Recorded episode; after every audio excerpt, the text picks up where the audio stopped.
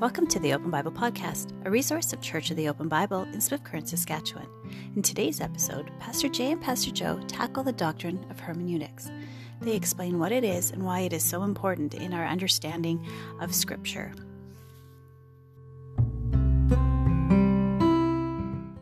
Hello, church and guests. This is Pastor Jay Hines. And Pastor Joe Sorgen. Welcoming you to another episode of the Open Bible Podcast. Grace and peace to you from God our Father and the Lord Jesus Christ. On today's episode, we will be discussing chapter 16 on basic theology. So far in section three of his book, Ryrie has addressed the nature of the Bible, the essential doctrines of revelation, inspiration, inerrancy, and the canon. Well, now he concludes by addressing the interpretation of the Bible. So, no, no longer explaining what it is, but now what we should do with it. In other words, he addresses what theologians call hermeneutics, a word many of our listeners may or may not be familiar with. So, Joe, let's just start with that. What is hermeneutics? Uh, yeah, so hermeneutics, as was basically described by Ryrie in the book, he said that hermeneutics is the study of the principles of interpretation. Uh, so it's kind of why we interpret the Bible the way that we do. Uh, it's like the, the system that we might have in place to know how that we actually read the Bible, how we interpret it. And the thing is, everyone actually has a, a system of hermeneutics, whether they know it or not. Uh, you know, maybe not, it's not consistent for everyone. I'm sure that that's the case. Sometimes, probably, I'm guilty of not being consistent with my hermeneutics, um, but I've been working on that. And, uh, and anyway, so that's basically how we would sum it up is, uh, you know, maybe with the question, why do we interpret the way we do? Well, that's what hermeneutics is all about. Yeah, that's right. It's those principles, or we could say the rules for rightly understanding a text, in this case, the Bible. Now, I like what you said. We all have a hermeneutic when we come to the scriptures, or really we come to any other text as well. There are certain principles and rules that we follow, whether we know it or not. But many people and many Christians are unaware of the principles and rules that they've probably just picked up. And this can be disastrous if these principles of interpretation are incorrect, because then that, of course, could lead to incorrect understandings of scripture. Mm. And so we need to then think through this a little bit. And Ryrie does a good job of helping us. And specifically, what he calls us to embrace is a literal hermeneutic. Now, what is that? What what are literal hermeneutics? Uh, well, as as he described in in the book, there he said basically having a literal hermeneutic means uh, it's the plain or the normal hermeneutic, which simply means what the Bible says. You just look at the plain meaning, the normal meaning, uh, of what what the words are clearly saying and say yeah that, that's what it means right? It's uh, we we take things as they're written according to human language. That's what it means to have a literal hermeneutic basically. Yeah it's interpreting the bible according to the normal principles of communication. Or we might say it's reading the bible in the same way that we read any other writings right? Now sometimes the word literal is misunderstood to mean literalism. In other words there's no place for figures of speech or symbolism, that kind of thing. But that is certainly not right. It just means that we interpret the Bible, as you said, in a plain, normal way, which of course would include identifying figures of speech and symbols according to the normal rules of speech. So uh, it seems pretty obvious.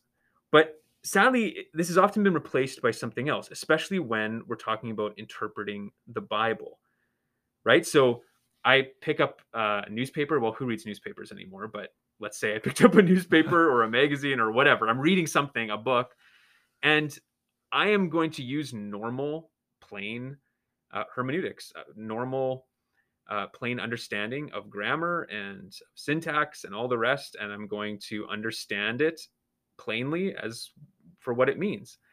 But for some reason, which maybe we'll talk about a bit more later, uh, many people come to the Bible in a different way. Suddenly they switch their hermeneutic. It's like, okay, I read everything else this way so that I can understand what's being written. But when I go to the Bible, it changes. Well, what are some of those changes? What are some what we might call non-literal hermeneutics?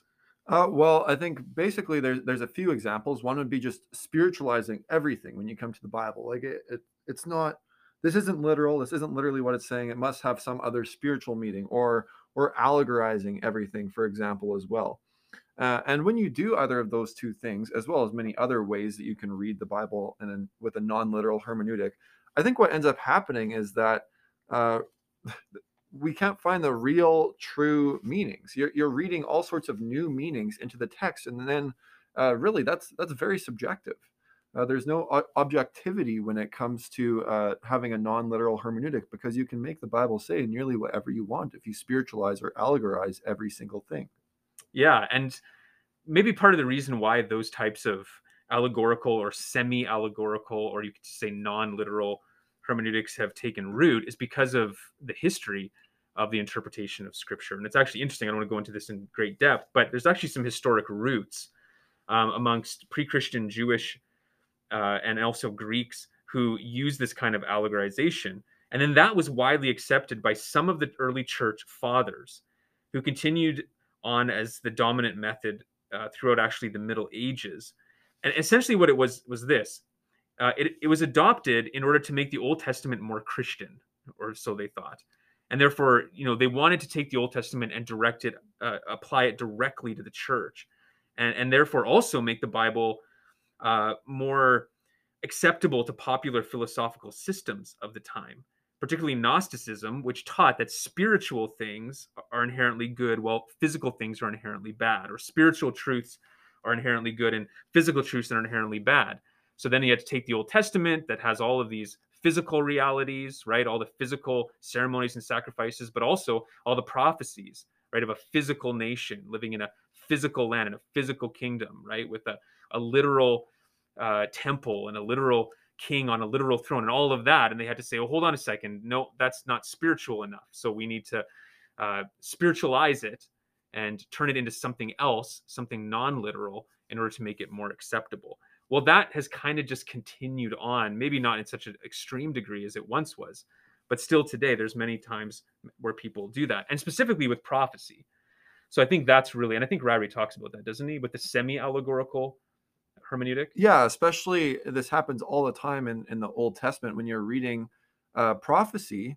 Uh, I think of a few different places, whether it be you know Zechariah or, or Isaiah or, or wherever, where you read something and all of a sudden it's like, well, I gotta that, that doesn't quite fit with what I believe. I better, you know, maybe make this into an allegory. Maybe I'll spiritualize this. Clearly, this can't be talking about Israel, for example. This must be talking about the church. Uh, that's one very common thing that happens when it comes to spiritualizing, especially when it comes to prophecy. Uh, so they spiritualize the word Israel into saying, well, clearly it's talking about the new Israel, about the church. Uh, uh, whereas, well, is that the author's original intent, which we'll get to a little bit later as well? Well, no, it wasn't. He was talking about literal Israel. Uh, and so, yeah, with prophecy, that can tend to happen quite a bit. Yeah. And, and not just because of maybe some philosophical presuppositions that were then brought to the text. That was certainly the case in the early church. I would say today, maybe one of the reasons why a semi allegorical, or sometimes we call it spiritualized hermeneutic, uh, has been embraced is because you know, and I, I don't want to be uncharitable, but I think a lot of times what people do is they come to the text already with their system of theology and then they want to force it into the text rather than let the text mm-hmm. correct their system. So if you already have this presupposition, and a great one that you just mentioned, that uh, there's no distinction between the nation of Israel and the church, but they're one and the same, just in diff- under different uh, covenants at different times. Well, then you're going to have to really reinterpret a whole lot of Old Testament scripture, especially a whole lot of Old Testament covenants, promises, and prophecy in order to make that work. And you're going to have to take the literal reading, like we said before, about a literal Israel and a literal land and a literal kingdom and a literal temple and all that, and spiritualize it into something else to make it fit with the church. Now, there's also other kinds of what we might call more technical, non literal hermeneutics. Um, there's genre hermeneutics where sometimes it's called genre overdrive where people look at the ancient near east and different um, genres that were used like apocalyptic for example and then use that to read like a book like daniel uh, in a non-literal way and start reinterpreting and spiritualizing certain things again especially when, when it talks about israel or a literal kingdom. Uh, also postmodern hermeneutics is very common these days. Within postmodernism there is this um, underlying sort of foundational presupposition that all truth is is relative and that ultimately truth isn't objective and isn't found in a particular text or even in the author's intent in that text but rather the meaning is found in the reader and my subjective experience and how I relate to it. Sometimes it's called reader response um, uh, as well. And that too is problematic because then you can basically spiritualize or allegorize or make the scriptures say whatever you want them to say. But all that's probably pretty unfamiliar for most of our listeners. However, I would say there's probably some non technical ways that this shows up, mm-hmm. this non literal hermeneutic. What would be some of those examples? Well, I like to call one the point and go, uh, where, you know, you're maybe about sitting down to do, do your devotions and, uh, oh, I don't know where to read today. And then you just, maybe you're outside, let the wind blow through your Bible and then you point your finger and see what it says, kind of. And maybe you start reading there. And I mean, whatever. If you're trying to choose a book of the Bible to study or something like that, and that's what you do to choose your book, n- nothing wrong with that. But if, I mean, it's still a little weird, but whatever. um, but if if you're trying to just like find what is God saying to me today, and then you do that, it could have some pretty drastic results. Yeah. So I mean, we were talking about this earlier. There's this funny anecdote that maybe you've heard before, but there's this man and he opened his Bible and pointed to a verse hoping God would give him, you know, a personal message wherever his finger landed. What happened to fall right on Matthew 27, 5 that says he departed and went and hanged himself. Well, he was obviously upset and disturbed about this and how what this meant for him. So he tried again, turned to another section, and this time he landed on on Luke 10, 37 that says, Then Jesus said to him, Go and do likewise was starting to get really nervous. He tried again, turning to John 13, verse 27, where his finger landed. And there it says, And Jesus said, What you do, do quickly. Obviously, we could get into a lot of trouble if we started using that kind of random figure mm-hmm. finger hermeneutics. Um, another one that I think is popular is what I call the Where's Waldo hermeneutic you know those where's waldo books and every page you're looking for waldo where is he? Where is he? I think we can have that approach when we come to scriptures too and right away ask where am i? Where am i? Where am i? What does this mean for me? Me me. Now that is a question that can be asked at some point right? I, I always say that you know there's three questions we should ask when we're looking at scripture. What does it say about god right? Um, what does it say about the world and what does it say about me and and to me and specifically what i should do with this truth but that's different than having a me centered approach. The Bible's not about you and me, it's about God. And specifically, it's about Jesus Christ and how we then fit into uh, his plans and purposes for the world. But when we start trying to find ourselves everywhere, we can come up with some really bizarre interpretations of scripture that point things that aren't talking about me, right, to mm-hmm. me. Um, what would be some others? Uh, well, another example would be you know, you're reading your Bible and you think, oh, that was really good. And you're thinking about it. And then God told me that this means such and such. Uh, and it actually really clearly has nothing to do with that. Um, uh, I'm trying to think of an example here. Say you're, you're reading, uh, you know, about Joshua and, and Jericho and the walls fall down. And you read that and you think, you know what? I think God's telling me that this means we got to march around the United States of America and let the let the big wall fall down uh, you know, Trump's wall, it's going to fall. And that's what God's telling me today. Well, that's obviously that's a silly example. Um, but there's examples like this and and people often can can be guilty of doing that we need to be very careful that we're not doing that when we read the the scriptures oh god told me this and then have some sort of interpretation that we came up with that clearly is not the intent of what the bible's telling us yeah that just reminded me of a story of um, a man who was trying to get this young woman's attention and he really wanted to date her. He was hoping to marry her and she just refused him, refused him, refused him. Well, finally, he was listening to a sermon on uh, that same text. And the pastor, using some non literal hermeneutics, um, his final application was, you know, now what walls are around your success, you know, in your life, of you meeting your um, dreams, realizing your dreams and your visions?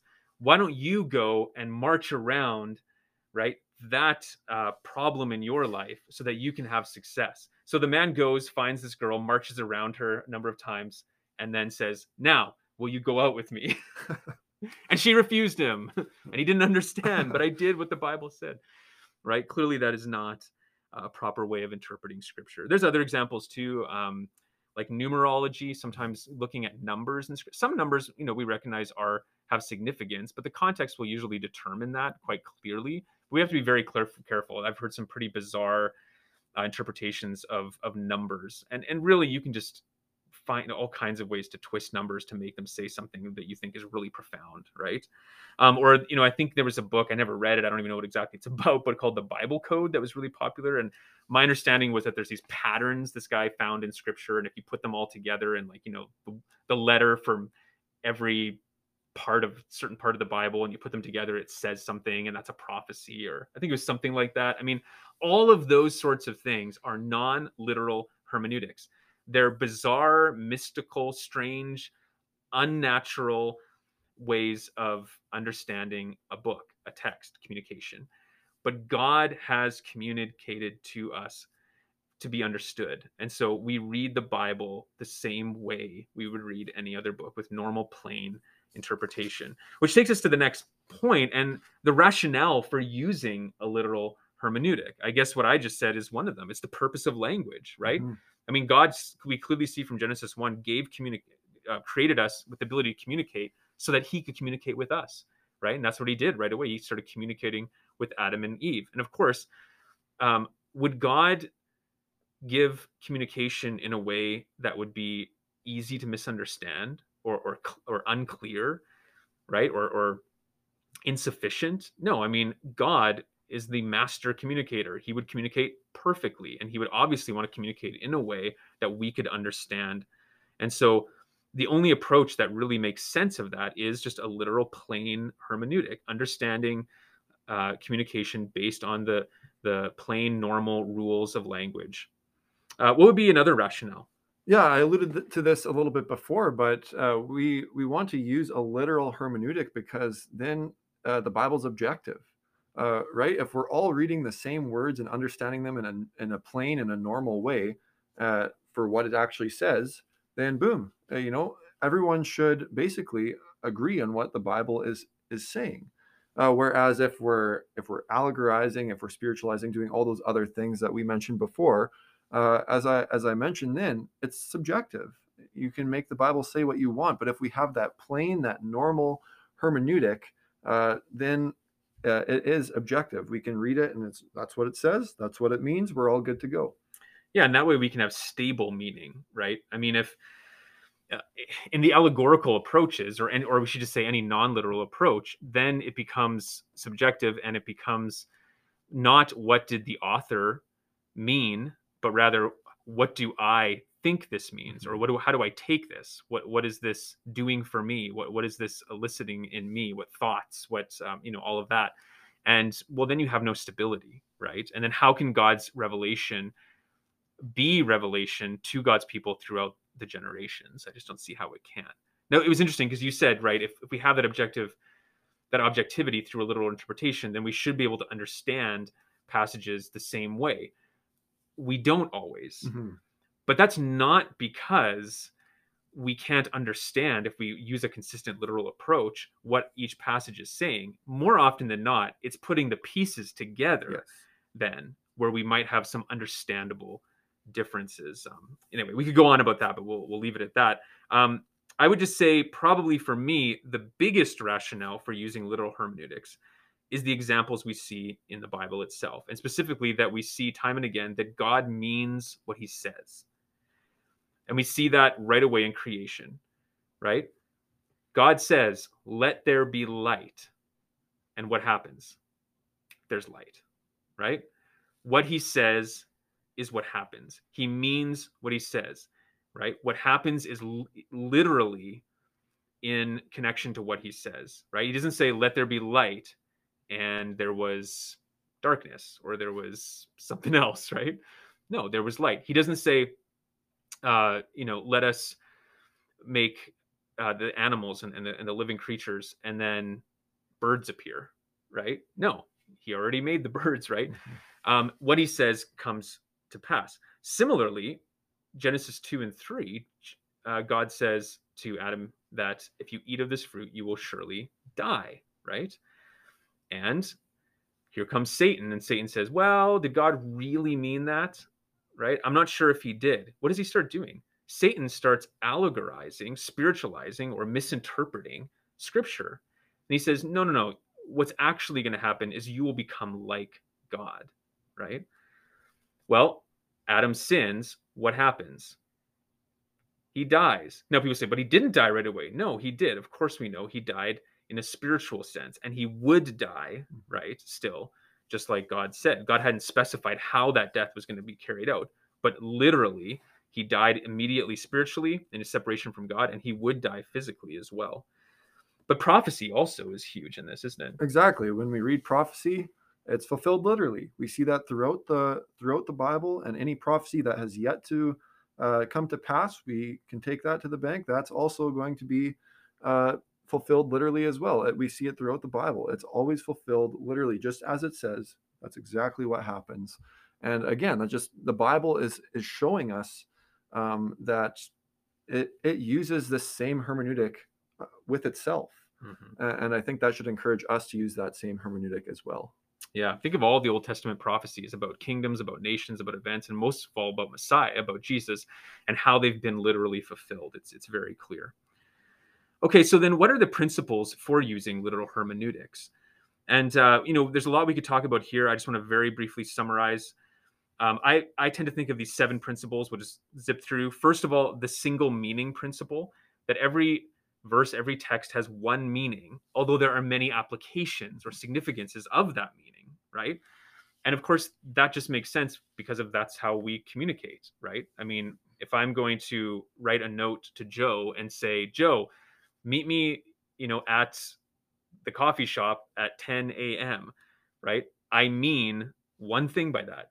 Meet me at the coffee shop at 10 a.m. I don't mean meet me at the coffee shop at you know, sometime in the morning, even.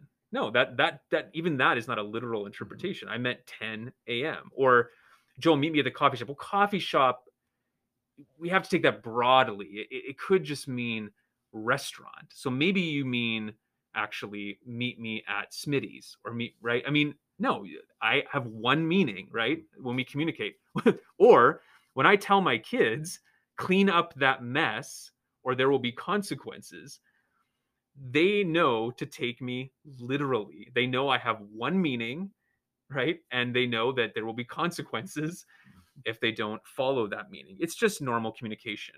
And again, you know, what we talked about even just in Genesis 2 and 3 uh, make that very clear. God had one meaning when he told Adam, if you eat from this, you will die. And that one meaning was, if you eat from this, you will die. And that's what happened. Uh, another principle is authorial intent. In other words, when we're reading a passage, we're not looking at what does this mean for me, but what did this mean for the author? What is the author saying? What is his intention? That's what we're always looking for authorial intent, right? Um, otherwise, again, we lose objectivity. Mm-hmm. Uh, there's another principle. Joe, maybe you want to tackle this one. Yeah, so it's just the, the grammatical principle. We want to interpret the Bible uh, grammatically uh, consider how the Bible uses different terms, different words, different, as as Jay alluded to before, syntax and and how paragraphs and sentences are formed, and and read that uh, and recognize, hey, like that's it's pretty important how things are stated. Uh, it's it's stated this way grammatically for a purpose. It's telling us one thing. Uh, and that's that's what we get when we use literal hermeneutics. And there's examples of this in the Bible itself as well. One from Galatians chapter three. Yeah, and in verse 16, right, where uh, Paul says, "Now the promises were made to Abraham and to his offspring." He's talking about the promises in Genesis 12. It does not say "and to offsprings," referring to many, but referring to one, and to your offspring, who is Christ. So Paul is looking at that passage and he's through the uh, close investigation of the grammar sees in this context in this one part he's actually talking in the singular which is Christ. Christ is the ultimate offspring of Abraham through whom by faith we all become children of Abraham in the sense of children of faith, right? And those who receive the spirit. So that's just one example of Paul clearly paying attention to the grammar and using that to understand a passage literally. Now, a second important principle tied with that is the historical principle. Yeah, exactly. And and again, it's it's very important for us to understand that when the Bible tells us the the history behind what's going on and we read a book, that that actually plays a pretty big part in how we interpret what the Bible is saying. And there's lots of examples of this as well. I think uh, of one would be like the book of of Philemon. You know, there's lots of history in that book. Uh, as you read, you recognize it's just a short book, but you recognize, oh man, like there's there's Philemon, there's Onesimus, and Onesimus was a slave to Philemon, and now all this stuff is going on. If if we don't understand the history of that and we interpret that in all sorts of different spiritual ways, we miss the main meaning.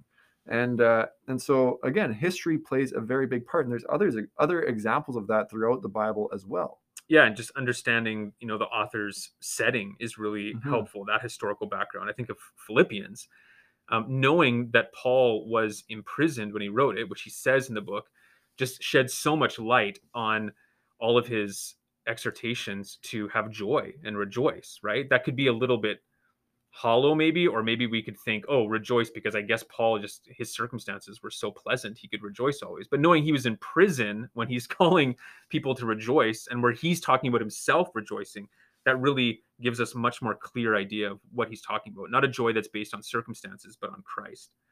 Um, there's also cultural references that can be helpful to know and sometimes some cultural background books are maybe necessary or sometimes we don't even need that. Sometimes even just within the context it explains itself. But some references that maybe we're not as familiar with like sometimes even like the clothing people are mm-hmm. wearing when that mm-hmm. comes out or um, also just just other cultural practices of the time.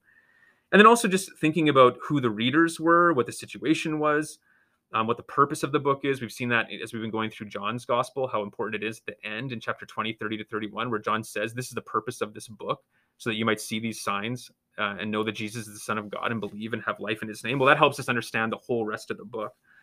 Um, this is why, too, often literal interpretation is called grammatical historical interpretation because it takes those two principles especially um, into view.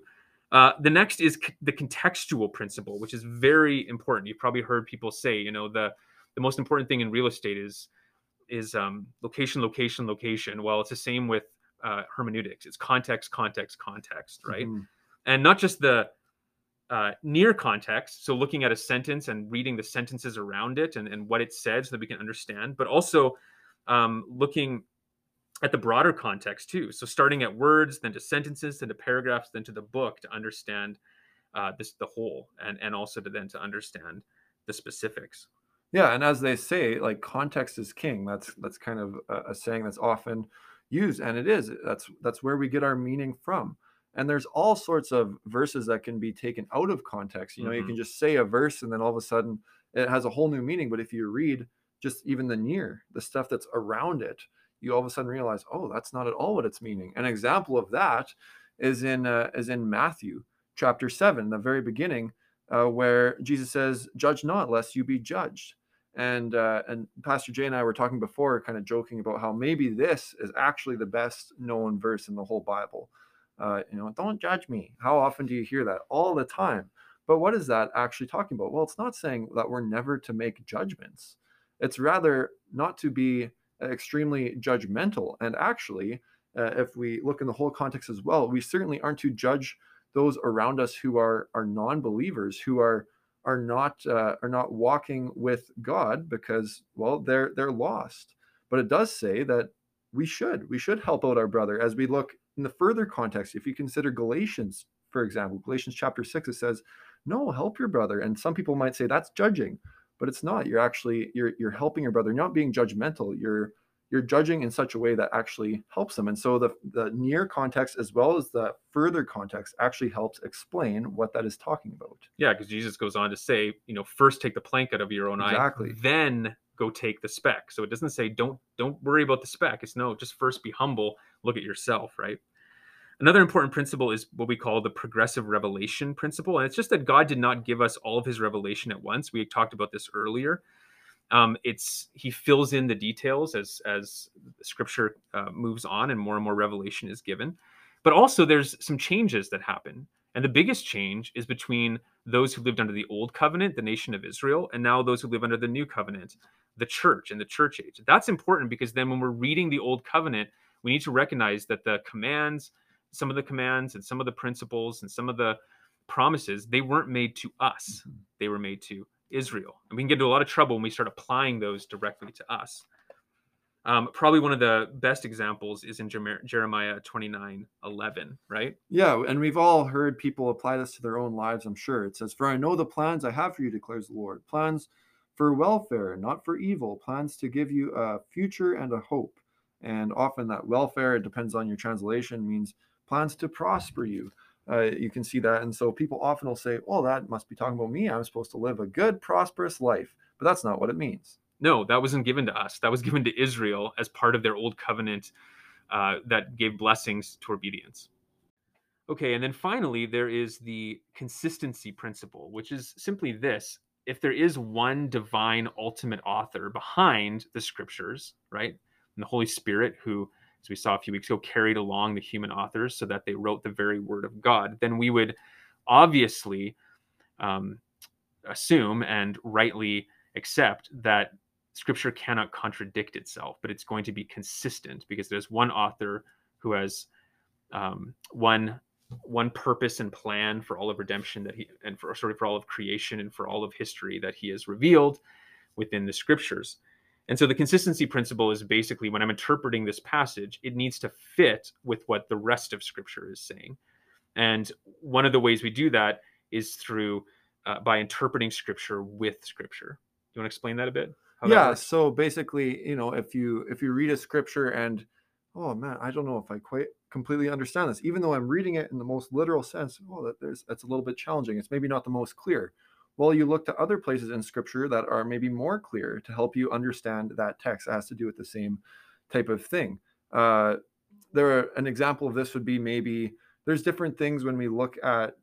Uh, you know the return of christ or different things with end times that maybe it's like oh this isn't that clear this particular text i'm not 100% sure well when you look at the further context of scripture and you you compare scripture with scripture well suddenly things sudden will will become a lot more clear when you let scripture interpret scripture you go to the more clear if something is a little bit less clear uh, when we read it literally yeah so for example like john 5 29 which we recently went through um, it appears that there's this one resurrection of the dead the resurrection of uh, the the righteous or the believers to uh, eternal life and the re- the resurrection of the unrighteous, the unbeliever, to eternal death.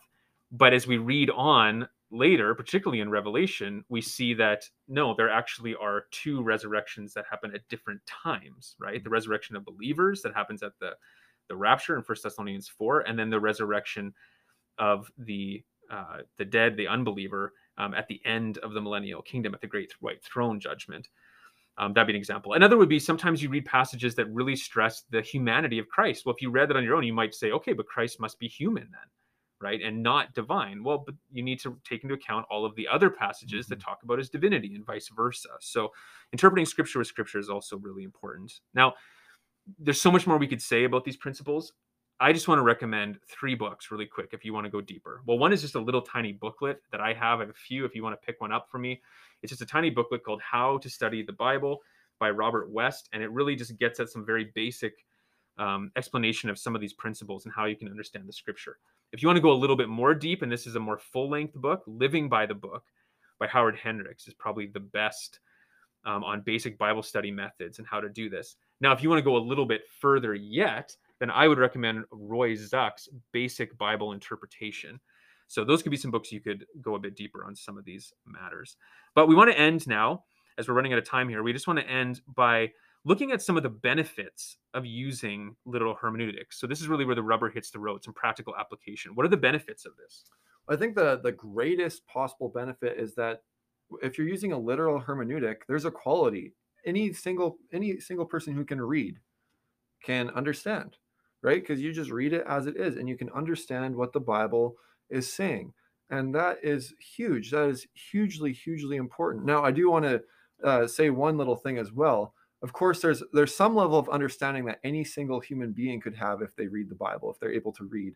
But there is no doubt a greater understanding when we have the Spirit in us, when we are believers, because the Spirit illuminates the truth of God's word uh, to our hearts and in our hearts. And so uh, while there is this this reality that anyone can understand as believers we do certainly have a greater understanding because the spirit is working in us and promoting christ likeness in us because uh, because we can read and we can understand and we can then apply uh, in the lord's strength through the spirit. Yeah for sure. And i just love the fact that there are, you know, some of the people who I think have have impressed me the most with their knowledge of the Bible, and I don't just mean their mental knowledge, but even their experiential knowledge, understanding, have been uh, elderly people who have never taken a Bible college or seminary course in their life. They've never read a scholarly book. They've never even picked up a you know a Bible commentary, anything like that. But they have just been lifelong students mm-hmm. of the Word of God. Their Bibles are worn out, and they understand it. And I would say often understand it better than a lot of scholars and a lot of seminary graduates and pastors because they have just read it in that simple plain way. And and and that's really what we have. I mean the bible was not written to scholars. The bible was written to you know ordinary people to mm-hmm. fishermen to herders you know to um uh, laborers ordinary people. I mean think about revelation 1 where it talks about reading this and if you obey it you'll be blessed right he's just talking to the ordinary people in the churches and saying you can understand this which clearly then means they're using a literal plain normal interpretation. So yeah it brings that equality. Exactly. Um, another is uh, apologetics. I mean if we have a consistent literal interpretation of the scriptures and particularly prophecy then we will see literal fulfillment which is exactly what we do see. And that is a powerful apologetic for people who maybe don't um, question the inspiration of the Bible. Is it really God's word? To say, look at these these prophecies made hundreds of years early in the Old Testament and how they've been fulfilled literally in history. That is a powerful apologetic. But if you start spiritualizing those prophecies and promises and start spiritually fulfilling them, like some of the prophecies for Israel in the church, well, now you have basically eroded that foundation and that powerful apologetic. And I think uh, another thing too it, eh, that that this uh, promotes and that this this benefits us if we're using a literal hermeneutic is it helps us have doctrinal unity. And I mentioned this a little bit before as well. But if we're if we're following the the same interpretive principle, if we're following the same hermeneutic, really doctrinally we should line up in most things. And yeah, there'll still be a few uh, differences, maybe a little bit because uh, again, not everything is 100% always the most clear.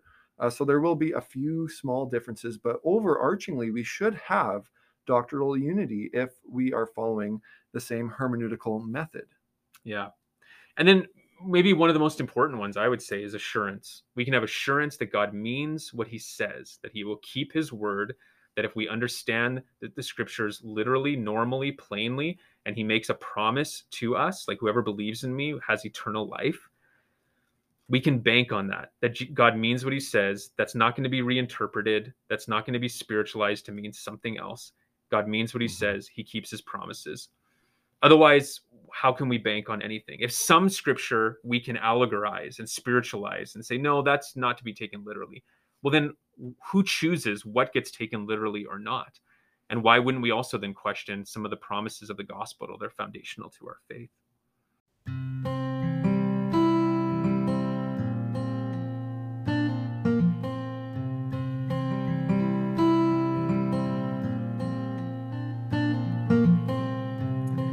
Well, I think that's a good place to end today. Uh, join us next week as we go on to discuss the following chapters in Ryrie's books, that book that will start to look at angelology. Until then, may the grace of the Lord Jesus Christ, the love of God, and the fellowship of the Holy Spirit abide with you now and forever. Adios.